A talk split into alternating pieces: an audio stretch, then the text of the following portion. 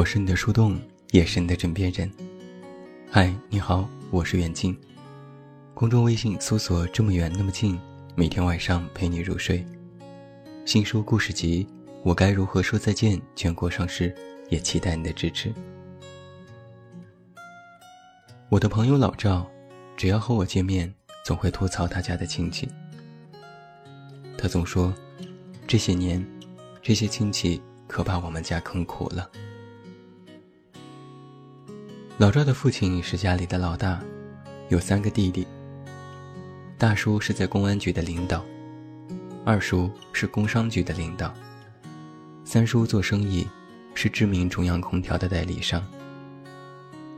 只有老赵的父亲是普通的工人。按照一般中国人的常理，家里亲戚这么优秀能干，当官经商，怎么着也得帮衬一把吧。可老赵家的情况却让人大跌眼镜。老赵的父亲多年之前经营过一家垃圾收购站，在当年是非常红火的生意。只要做得好，开几家分店是绝对没有问题的。没想到刚做不久，先是大叔来找茬，让派出所的人三天两头来调查，以办案为由不停的叫局。今天让你歇业，他们要在周边取证。明天又说你某某证件不全，不能继续营业。但是收购站的证件是全的。老赵父亲没有办法，又去找二叔咨询。结果打电话没人接，去办公室不接待，到家里去找，二叔只说一句：“没有环保证。”父亲问。可明明环保证是刚刚发下来的，怎么会没有呢？二叔说：“不是新的，现在有新政策、新规定了。”老赵气愤地说：“收购站经营这几年，先是公安的人来闹，然后工商的人来闹，他们两家明里暗里不知使了多少绊。结果没过多久，我爸就不干了，根本干不下去。”后来老赵家里出了点事，父亲去向三叔借钱急用，说三个月连本带利都还上。结果三叔不但没有借，还出言嘲笑他们一家没本事，拖了全家的后腿。父亲一气之下生了一场大病，母亲去奶奶家找老人告状诉苦。结果老赵的奶奶也很为难，她说。你没有人家有本事，就只能看着别人的脸色了。老赵说：“奶奶其实根本不疼我爸，最疼三叔。我爸是老大，从小就负责养家，但是根本没人把他当回事。每次听到老赵总是在说他家亲戚的事情，我都不由一阵庆幸。幸亏我家亲戚不多，走的也不近。”但在我的印象当中，其实我家也遇到过让人啼笑皆非的事情。我一个远房的表姐，不知怎的，在当年加入了品牌的传销组织。当年传销还没有如现在这般被严打，许多没有正经工作的人都做过这一行。某天在我外婆家，表姐提着一个偌大的背包来做客。多年未见。还未寒暄几句，他就从包里拿出了各种产品，一一给我外婆介绍。姥姥，你看，这是我们家的洗发水，特别好，能把白头发洗成黑的。你再看看这个护肤水，它能抹平皱纹，只要一抹，保证你年轻二十岁。外婆听得直摆手，我一个老太太买这些东西做什么？不买不买。表姐又赶紧说：“给你姑娘，我大姨买呀，让她拿回去用。我们家东西特别好，也不贵，性价比特别高。”外婆起身做事要送客，表姐依然不罢休。她又拿出一管牙膏，挤出一点涂在茶几上。不然你看看我们的牙膏吧，我们这款牙膏是明星产品，它能挤出来立在台面上。外婆哭笑不得，我用牙膏是来刷牙的，他能不能立得住又关什么事哟？表姐从中午磨蹭到傍晚，一直都在喋喋不休。最后外婆实在是没办法，花一百五十块买了一管牙膏。没过几天，表姐又敲开了我家的门。我妈一看到她，脸就黑了下来。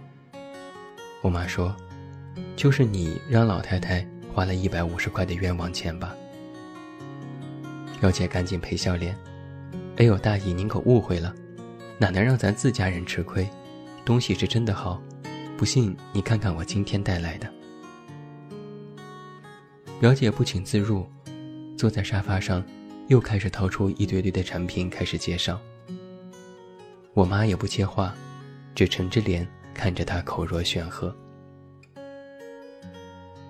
后来我爸回家，碍于情面买了两套化妆品，这才送走了欢天喜地的表姐。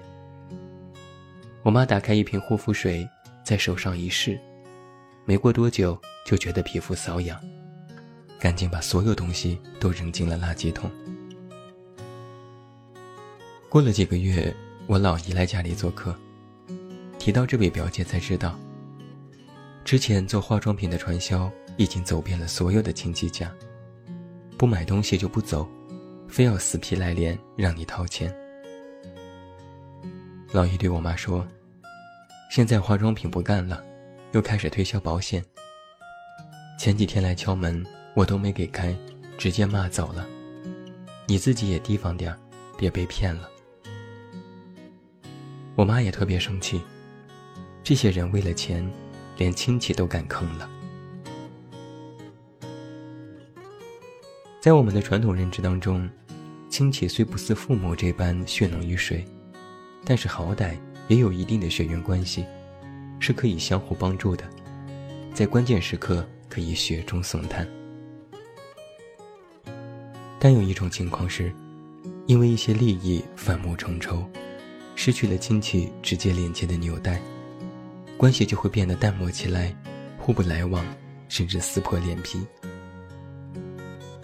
很多破裂，归根结底，都是因为钱。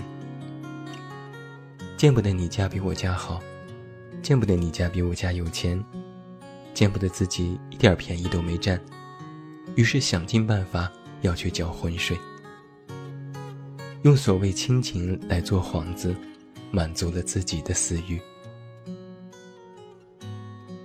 那还有一种情况稍微轻一点的，就是那些爱指手画脚的亲戚，来你家蹭吃蹭喝，反倒对菜色挑三拣四，点评你家的装修这里不合适，那里不得体，然后再顺便夸夸自己，说自己眼光有多好，花钱买的都是正经货。不然呢？就是一年都不联系一次。过年聚餐，三句两句就问你工作，问你薪资，问你怎么还不结婚。顺便再夸一下自己的孩子赚的特别多，又特别孝顺。还是我一朋友话说得好：一年不见面不联系，像是个死人；一到过年就活过来扮演救苦救难的活菩萨，假惺惺的。关心你的衣食起居和感情问题，还有一种情况就更加常见了，比如有这样一些对话：“哎呦，我们都是亲戚嘛，干嘛这么计较？你又不缺钱，借我一点又怎么了？我就是见不得某些人这么小气，连亲戚都不帮。不就是冻坏了你的 iPad 吗？我再给你买一个行了吧？”也不知道我姐平时是怎么教育你的，一点都不知道尊老爱幼。你这孩子怎么说话呢？我孩子这么小，这是你表弟，你让让他怎么了？听你这些对话，是不是特别有代入感？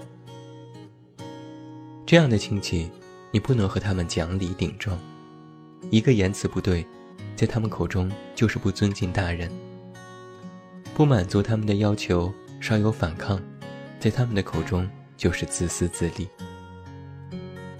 他们经常说的话是：“瞧瞧，我们还是亲戚呢，这点事都不帮，这算哪门子的亲戚？算我瞎了眼，还认他们。”遇到这样的人呢，我也只能呵呵。这样一味想要占便宜，稍有不顺就拿着亲情和血缘说事儿的，不过只是为了满足和掩饰自己的私心。亲戚是什么？亲戚不是父母，没有要为你无条件付出。亲戚不是爱人，不会时刻陪伴在你左右。当然不否认，亲戚是处于家人关系链中非常重要的一环，但却不是顶端的必须。换句话说，亲戚可以参与到你的生活当中，但是没有权利干涉和影响你的生活。但是现在就有很多人，不仅喜欢占便宜，还要把这种念头放在自己的亲戚上。更有甚者是先拿着家人和亲戚开刀，然后再用“咱们都是亲戚，不要计较”的理由和借口，美化合理了自己的贪念和自私。你有没有发现过这样一个事情？在许多这样的亲戚口中，他们总爱说这是应该的。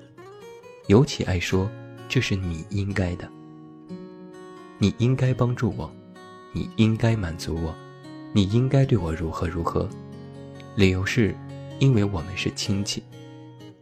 坑了你不说，反倒还说是你的错。我就想问，这是什么道理？要我说啊，不是您眼瞎了认了我们做亲戚，而是我们倒霉，有您这样的亲戚。任何事情，只要沾上“应该”“必须”这样的强制字眼，就会马上变味，让本应该是亲戚之间的互帮互助的义务，变成了必须要做到和完成的责任。责任，是我父母生我养我，供我读书，给我家庭，我有责任去赡养他们，对他们好。义务。是亲戚，是我家庭关系纽带之一。你是我爸妈的亲人，我有义务提供力所能及的帮助，但我没有责任一直让着你们。亲戚，我们没得选，没得挑，但是他们总不把自己当外人，自带光环，需要身边所有人都让着他们，这就是对的吗？其实，在我看来啊。一个大家庭能够和睦相处，不是攀比谁家比谁家更好，谁家的孩子更有出息，而是有一股中国人的伦常味道，有烟火气，有人情味。所谓的人情味，就是别有事没事儿对别人指手画脚，别总是想着占谁便宜。亲戚也有边界，也有界限，更得走心。不然，要亲戚有何用？难道这个世界上见钱眼开、贪图便宜的人还少吗？亲戚不是用来坑的，亲戚是坐下来喝酒聊天，哈哈大笑，彼此推心置腹，相互帮助，过好日子。所以我说啊，一句过年好，你过得怎样，胜过千千万万句，你怎么？还不找对象。最后，祝你晚安，有一个好梦。我是远近，我们明天再见。